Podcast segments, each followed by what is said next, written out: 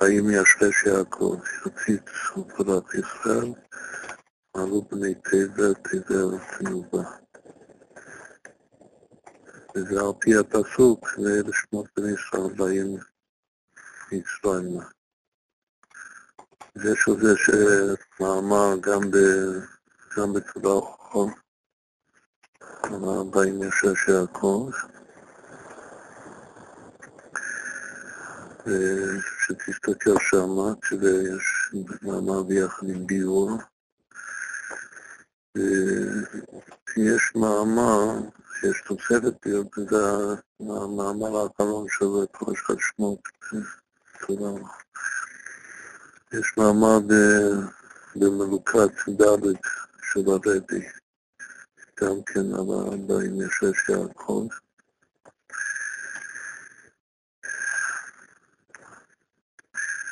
העבוד הוא שהמאמר של רבי אומר שיש שני פירושים, יש פירוש של התרגום שאתם צדיק מביא, גם אם רוצים להקיף את הנושא הזה בחברה, צריך להסתכל בדבר התורה שאתם צדיק,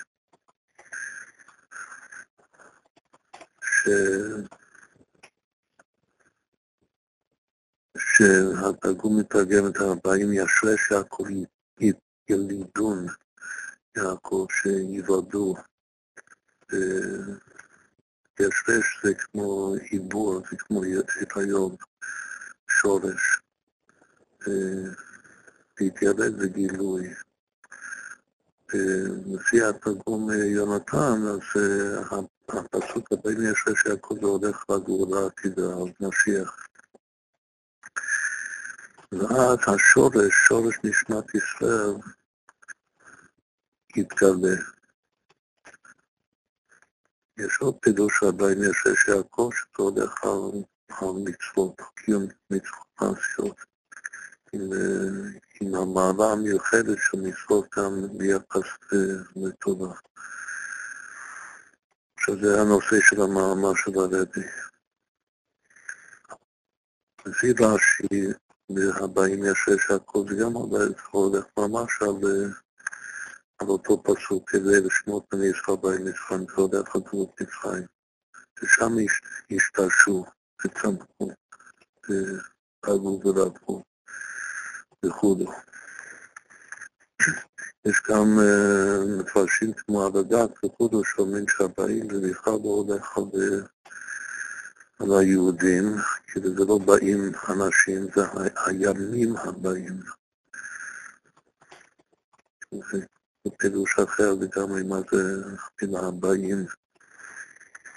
המרבים אומר שהבאים זה הולך הפסוק קודם באותו פרק בישעיהו, שאומר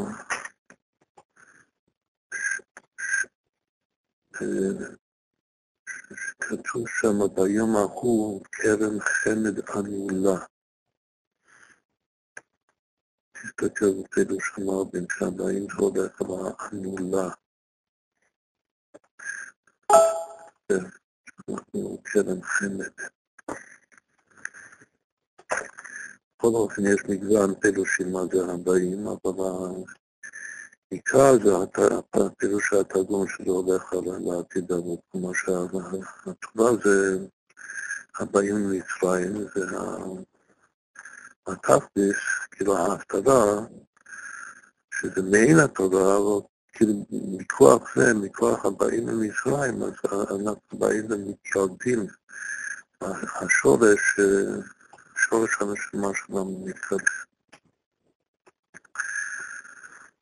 שמה המשמעות, כברור את הראשון, זה להסביר את המשמעות של הבאים, אז מה זה קשה לבאים? הסתכלתי כאן בתקליטור, יש 36 פעמים הבאים בתנ"ך.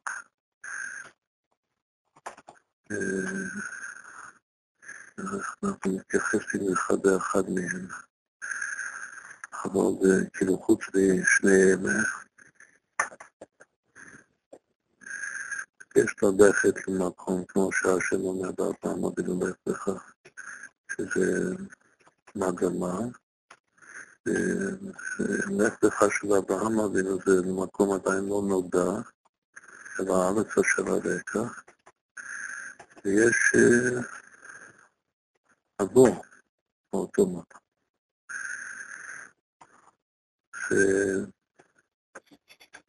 מה הסגולה של עם ישראל, שנשמות עם ישראל, שמיישרש, ישרש והולך לשורש, השורש של כל אחד ואחד, והשורש של כבדי של כנסת ישראל. אנחנו עם ישראל עם סגולה, והסגולה שלנו, כמו שבאים לפירוש במשך כל הדורות, זה איפה שלא מגיעים, מסתגלים לאותו מקום, ולא מתבולדים חס ושלום בתוך המקום. כתוב שמשמע בא למקום שינהג מנהג קוקן, כלומר פזר. אבל אנחנו מצד אחד הסתגלים. אנחנו באים לשם, מגיעים ונכנסים ובאים לתוך המקום, כמו שבירתו תדרוכים הבאים.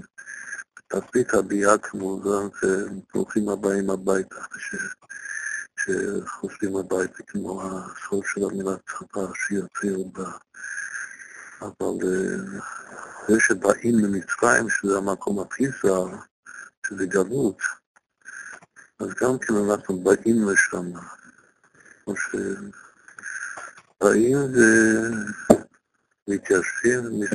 העיקר זה הסגולה שלנו. להסתגר ולשמור על כמו הפירוש השני שהרבי אומר, לקיים מצוות. את הכוח של המצוות זה הכוח להסתגר ולהישאר יהודי שלם בכל מצב שהוא נמצא בו. זה דבר מאוד חשוב. המילה הראשונה שזה, כאילו הגמטיה הראשונה, המילה הבאים זה שזה חן. אנחנו באים וגם מוצאים חן בכל מקום. יש כל תודות עם ישראל. כשאתם מפסיקים למצוא חן, אז מגשים אותנו משם. כמו שהיה במשך כל הדורות.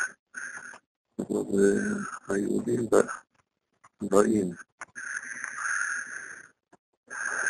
טוב, זה ועוד ראשון. כן. אז אמרנו שיש עוד פסוק חשוב מאוד בתנ"ך של הבאים, אז תפתח את הפתרון ותכתוב הבאים. שתנה שנה. זה שבעצם זה הפעם האחרונה. זה ספר דברי הימים ב' פרק ל' פסוק אחרי. זה הפסוק היחיד, ותעבור על כולם, אבל אני חושב שזה הפסוק היחיד שכתוב הבאים פעמיים. אותו פסוק ב' של שתי מילים. אבל ישמחו כל היהודים. והכהנים והלוויים וכל הקהל הבאים מישראל והגרים הבאים מארץ ישראל היושבים ביהודה. מה הסיפור כאן? זה הסיפור של פסח חזקיהו. חזקיהו הוא בן של אחז, מלך אחשוורוש, שחיבר את הקודש עבד עבודה זרה, הכניס צלם להיכל הכי גבוה שיכול להיות, והנה הולך תחתיו חזקיהו, ותפתח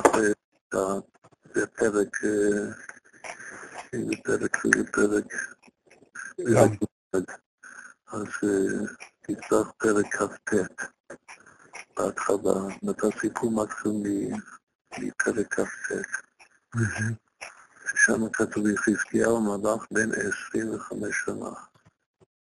29 שנה מלך בירושלים וכו'. ויפה ישב בעיני השם ככל שעשה דוד חסיד. הוא בשנה הראשונה למקום הקודש הראשון פתח דלתות בית השם. הדבר הראשון שחזקיה עושה זה שמחזק את כשמו, לשון הקרובה, לשון, מחזק את השם, שאפשר להיכנס למקדש. עכשיו הוא, שוב, הוא מלך תרי בן 25, הוא מיד חוזק בדרך ההפוכה וגם מאביב הרשע. ואחר כך שני הפרקים האלה זה הפסח שהוא עשה באותה שנה, וכמה זה היה קשה, אז כל עבודת הטהרה, תיארו את המקדש, צריך לתמצת את הסיפור.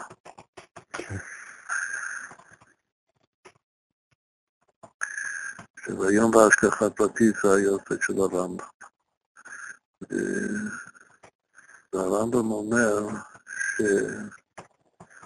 שניסו עושים תשובה אז מיד נגבים.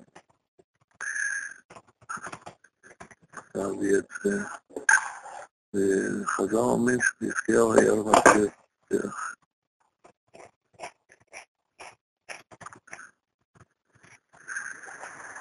מה שאחר כך בהמשך המלוכה שלו זה היה המנה של סנחריב, הוא לא המשיח, אבל זה שהיה להוריד את משיח, אפשר לומר שזה כאן, בסיפור הזה, בגלל שהוא החזיר את כל עם ישראל בתשובה, כאילו תשובה פלאית. תשובה נפלאה עם התקופת הסיפור כאן. בשלב שלוחים בכל ארץ ישראל, גם בתקופה אחרי גלות עשרת השבטים, אבל עדיין נשארו יהודים גם בממלכת ישראל בצפון. הוא שלח לכולם לכל השבטים וכתוב כאן שצחקו אבל אבל אחר כך אנשים ניסו להתעורר ולעבור לטובת ההגיע בירושלים. לא האמינו שדבר כזה יכול להיות. היה צריך לתאר את הכהנים הערביים, אז כתוב כאן שהערבים התאברו בשביל הכהנים, יש כל מיני פרטים מאוד מאוד מיוחדים. וכולם שמחים כאן שמחה אלאית, כאילו שמחה של עידוד השם ושמחה בו ולפנה בנעלה במצווה לא תאומן. שני פרקים.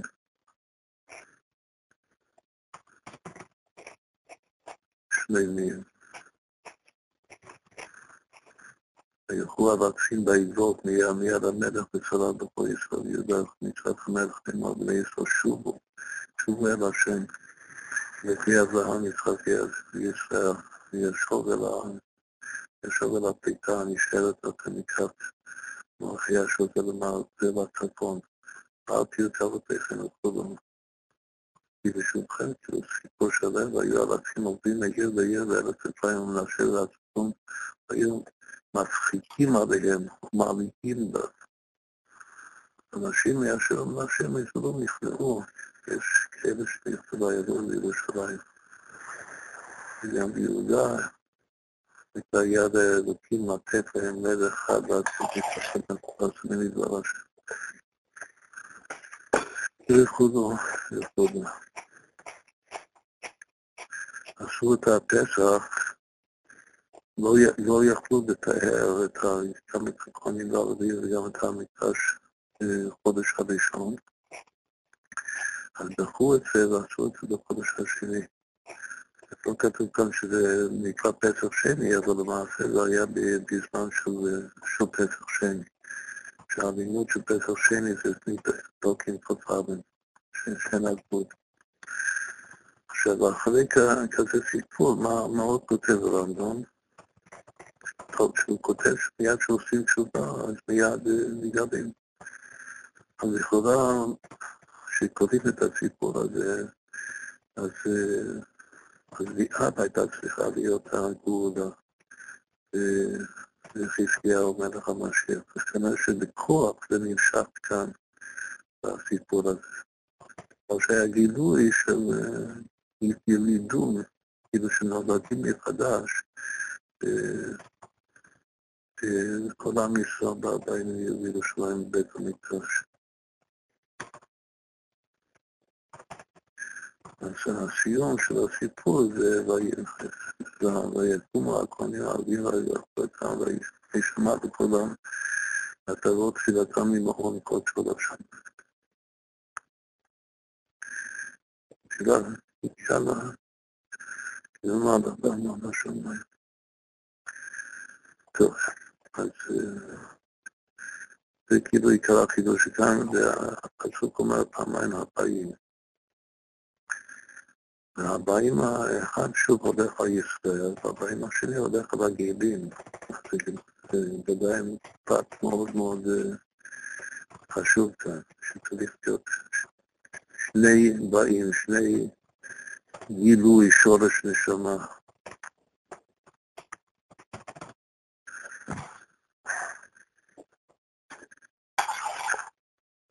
עכשיו, בפסוק שלנו כתוב הבאים של יעקב. יציץ כבודת ישראל. אז קודם כל, כל הדבר כאן של הדרוש הזה, שהפסוק הזה והסיפור הזה זה הממוצע בין ואלה שמות בני ישראל באים מצרימה ובאים לגלות ומסתגדים שם ופרים ורבים וכו'. בזכות השיעבוד, הקושי של הגלות, הולכים לקדחת התורה. בזכות הבאים שלהם, והבאים שדעתיד לבוא, שזה הבאים יש השיעבוד, לפי פירוש התגון. אז כאן יש לנו ממוצע, עכשיו כל ממוצע יש לו תמיד שתי דתינות, מה שמקרא של נפות ולכת. כשאלה אחר כך. אז אם שני הבאים כאן, זה ככה, הממוצע, אז כל הקו הבאים מישראל זה בני ישראל, ואלה שמות בני ישראל, הבאים מצרימה, את יעקב, איש וקרוביו, שזה כל הילדים שלנו, כל הקו הבאים מישראל. החידוש של העתיד הזאת, למה עדיין יש כדות. יש עוד גדות, גם אחרי הסיפור המופלא הזה של חזקיהו. בשביל, כמו שכולם אומרים, שלא גדו ישראל בשביל להוסיף להם גבים. להוסיף ולאסוף את כל הניצוצות המפוזרים בעולם. עכשיו כאן, קודם כל, אם כן, יש לנו אבא הבאים, כל הבאים שווה חן. אבא פעמים חן זה כבר בבב, חסמד.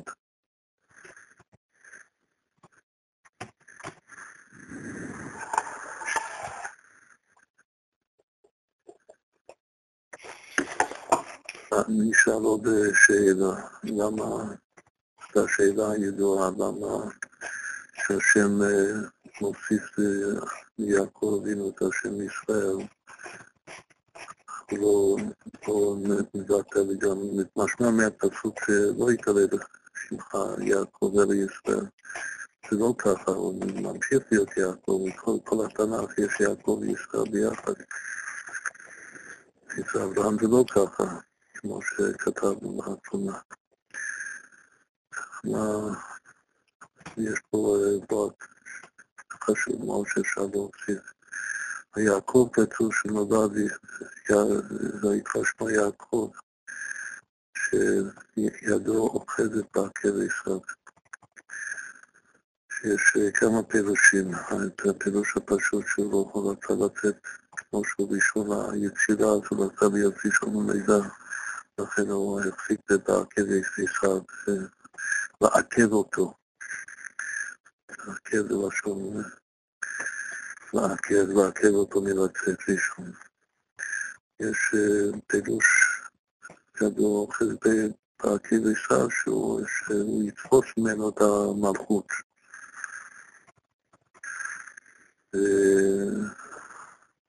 ויש עוד פירוש של הפירוש שלנו בידו כתוב שהסוף של יעקב, שזה הערת היוד של שורש הנשמה בתוך העקב, שיעקב הוא חייב להוציא מעשיו את הניצוצות שיש לו. ועשיו הוא בן של יצחק אבינו של רבקה אימנו. הוא אח שלו. במשך כל הדורות, מכתוב שהוא הנשמה העיקרית שיוצא מעשיו, זה רבי עקיבא, שזה אותיות יעקב. מה שאני לא זוכר אם יש כזה פירוש, אבל עכשיו אנחנו מפרשים שיעקב זה הכוח שיש בעם ישראל ולהעיר, כאילו המהפכה הרביעית של הבעיר בגרעין ישראל, וכתוב שלעתיד לבוא למתפקים גרעין, שזה טוב בישראל. המצב המושלם של ישראל זה נקרא ישראל, זה השם ישראל, וישראל בעצמו שכבר ניצח את יעקב, שכבר ניצח את ישראל, את התא של ישראל.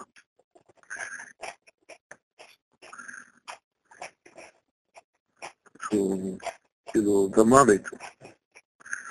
ישראל זה שהוא גמר עם המאבק. אבל יעקב הוא בתוך המאבק. התכלית של המאבק זה לא רק להינצל.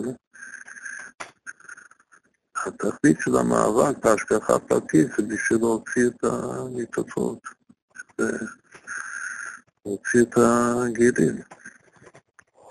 זה שאנחנו עדיין יעקב, זה אומר שיש עדיין אפשרות, כאילו זה תקווה, השם יעקב זה תקווה בגאולים. אם היינו רק ישראל, אז לא היו יותר גאולים. ואיך עוד יודעים את הדברות הזה? יודעים את זה מהפסוק, וישב יעקב בארץ מגורי אביו, ארץ כנען.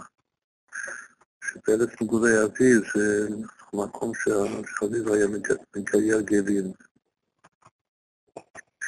זה עוד איך היה כאילו שכמו שאביב גייר גאלים, גם יעקב גייר גאלים, הוא לא ישראל.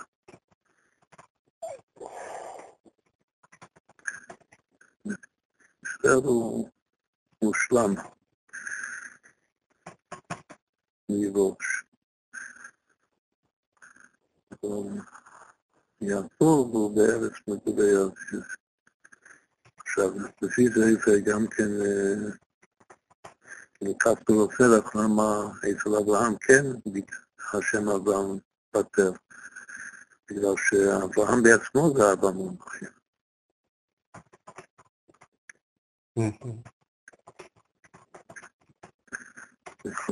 השלימות של אברהם זה הגירים, אבל אברהם זה הולך ביחד.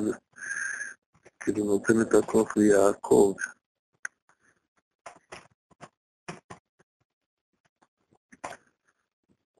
יעקב עדיין בתוך המערב, וזה הזמן שכאילו כאשר עדיין יש, למשל היום, עדיין יש מאבק. אם היינו ישראל, טהור, אז באמת לא מקבלים גרים יותר. והיות שיש עדיין מאבק בתוך העולם, אז אנחנו עדיין בבחינת יעקב, ועדיין זמן שמישהו, מה זה גר, דיברנו הרבה פעמים, גר זה אחד שמתאהב. כאילו מתאהב בנו שאנחנו עדיין במצב של מאבק. ולכן, בינתיים אצל חזקיהו, הבאים השני והגרים הבאים, זה מה שמתקשר עם ה... מהבאים יש שיעקב. כאן דוש מאוד מאוד יפה שמאוד קשור למהפכה הרביעית שלנו. עכשיו,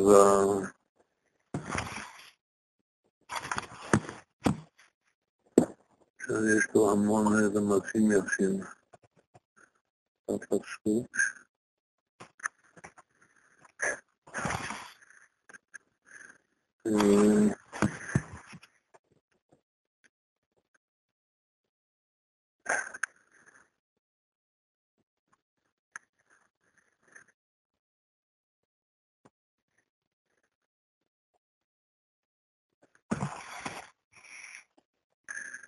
הסוף של הפסוק שלנו זה 46 שיעקב יקשיב תפילת ישראל ומקומם, פני תפילת תנובה. תנובה זה גם משורש נוב, כמו בולי נפשתיים. שלום שלום אנחנו כולה כלו ומן השם נתפעתיו. כל הגרוש אנחנו עדיין באמצע אותו גרוש. בכל אופן זה כמובן זה גם כן מיז, כלומר ביטוי חדש, שפה חדשה. ולך אגב, אני מספר משהו נחמד שכאן במשפחה כל הזמן כותבים לרבי מכתבים, אז המכתב האחרון שקיבלו זה שמישהו יאמר לאבא שלו שכותב שהוא בקיא באיטלקית, שהרבי ראה שני ספרים שלו באיטלקית, והספרים היו, כאילו, מצאתם בעיני הרבי היו מאוד עמוקים וקשים. הרבי אומר שבשביל לקרב את הנוער, מצליח לכתוב הרבה יותר פשוט. וכמובן, זה ששומע באבא שלו, שהוא מבקש, מציע לו שיתחיל לכתוב בצורה יותר פשוטה, שזה יותר לעם.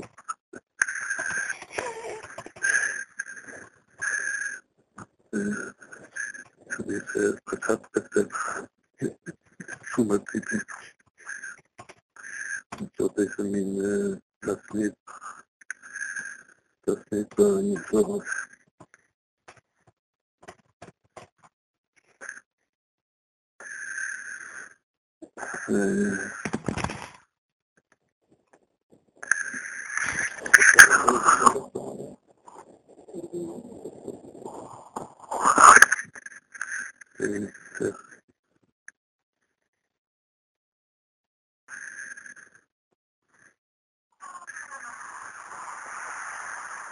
אז המילה הפעם זה תנובה, זה אותיות תבונה.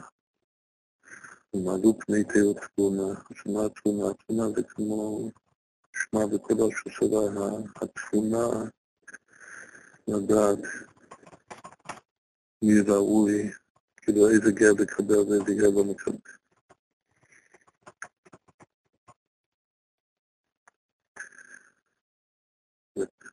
השאלה אימנו היא בעצם עם העילה שזה יותר שהיא פסלה את הגר, פסלה את יש אבל דזקה צנובה ותזונה זה בחינת דזקה. דזקה כמה שהיא אוהבת את יעקב, היא יודעת שהבן השני שלה נזכה בבשה, אבל היא ודאי מעוניינת להוציא ממנו את כל הטוב שיש. יצחק לקראת לדעת אותו חשש שבהדרכה שלו יחזיר את התשובה.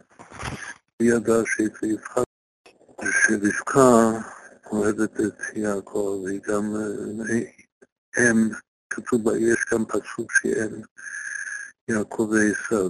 זה לא שכותב שם שלא יודע למה, אני יודע למה זה כתוב. אז אפשר לומר שזה כתוב, אני כמעט בבטאיני יודע, אנחנו תמיד אומרים, זה דבר שבגלל שהיא גם אימא של ישראל, היא ידעה שיצחק לא יכול להחזיר אותו בתשובה, אבל אם יצחק יברך את יעקב עם הכוח, עם הרצון להחזיר את ישראל בתשובה, אז יעקב יוכל להוציא מישראל וכל הניתודות שלו. מה שהתבונה של רבקה שהתלונה לתת ליעקב איתך את הכוח איתך, ובעצם זה נשקע בעצמה בתוך יעקב שהיא מקרבת, היא עושה את המהפכה החלדית. וקוראים לה תבונה, וזה אותיות תנובה. וגם הבורא ניב שפתיים, שזה הביטוי, הסגנון, השפה החדשה כמו שפת החסידות. זה מתחיל הבאים וזה נגמר תנובה. עכשיו, שלושת השלבים שלנו, שזה הבאים הראשון והבאים של יעקב. לא אותם, זה מתחיל, האלה שמות בני ישראל הבאים ממצרים מאת יעקב. והם בני ישראל, אבל שזה הבאים מישראל, ויצות ישראל, ואת יעקב. איש וטובה, שיעקב שזו הכוח ידו אוחזת בהקדיסה. אז זה הבאים הראשון זה השם יעקב. והבאים השני, כאילו שני הבאים האמצע, המוצא זה חזקיהו, והבאים האחרון זה משיח. אז קודם כל יש סימן יפה שיעקב, חזקיהו, משיח של ראשי תיבות, י"ח מהם, שזה בדיוק הבאים. והמימטיה של יעקב, חזקיהו, משיח, זה הוואי בריבוע.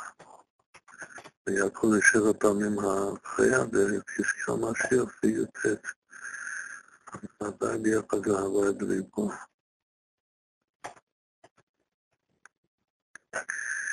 ושלימות השלישייה הזאת. בשיר יש כאן משיח אלוקי יעקב. וחזקיהו ראוי להיות משיח. יש כבר משיח בעצמו שם משתים, מגשים את זה. כל הפסוק כולו, הבאים יעשה שיעקב יפיץ כל החיסון, מעלות עתיד התנובה שווה 3,203. שזה כאילו מספר שלא כולם משהו מוכר, אבל הוא שווה גל עיניי ויביט, כאשר הגימל שגל עיניי הוא 3,000.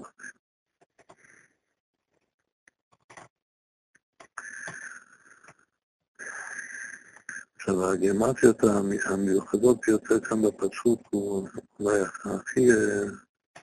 הכי מיוחד, יש פה 10 מילים שזה מפורק ל3 חלקים, 46 יעקב, זה דבר אחד 3, יפיץ כבר חיסאות 3, ואחר כך מעלות פני תיגר 4. אז הביטוי האחרון, מעלו פני תיגר תנובה, שזה בדיוק שמע ישראל, השם אלוקים והשם אחד. והביטוי השני, יציץ ופרק ישראל, שזה 1035, שזה המשולש של מה, שווה משה, משה, משה, כלומר שהערך הממוצע של המילה זה משה, שווה 5 פעמים אור, שיום אחד שמעשה ראשית.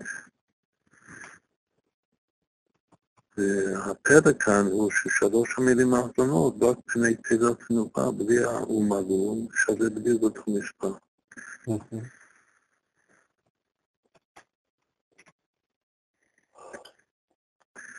מה ששניהם ביחד זה כבר 10 פעמים, או 6 צילופים של משה. משה נמצא כאן מאוד ימי, זה השורש של המשולש.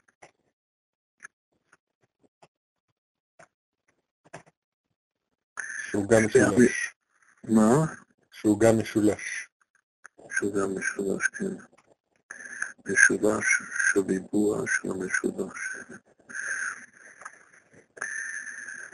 שתי המילים הראשונות הבאים ישרש, פלוס המילה האחרונה תנובה, שזה 1331, 11 לחזקת 3, משיח במספר קדמי. כל השעה, שזה 1872, שזה חסד, עדיין בית פעמים הבעיה.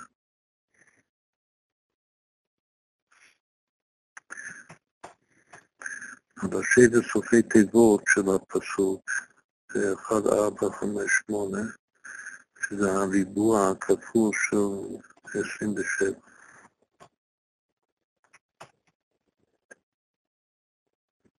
כופי שעין, סינטטנון. וכל האותיות שבאמצע, רק מילה שיש לו עוד באמצע, אז זה 17 בריבוע, דבר אלוקים, ושאר האותיות, שאר האמצעי תיבות זה 56 פעמים הבעיה, 8 פעמים יד חושך וחמיך. יש עוד כל מיני זה מספיק, לא? והכל זה יכול להיות הערה כמובן. כן. כאן.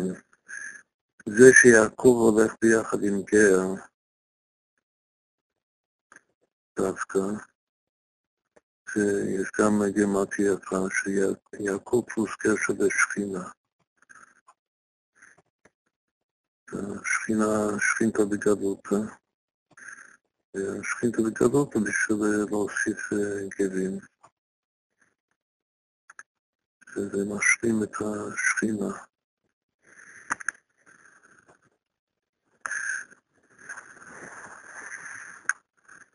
שכינה כידוע זה הפירמידה של 10. זה שווה 7 פעמים הכל, שזה המשולש של 10.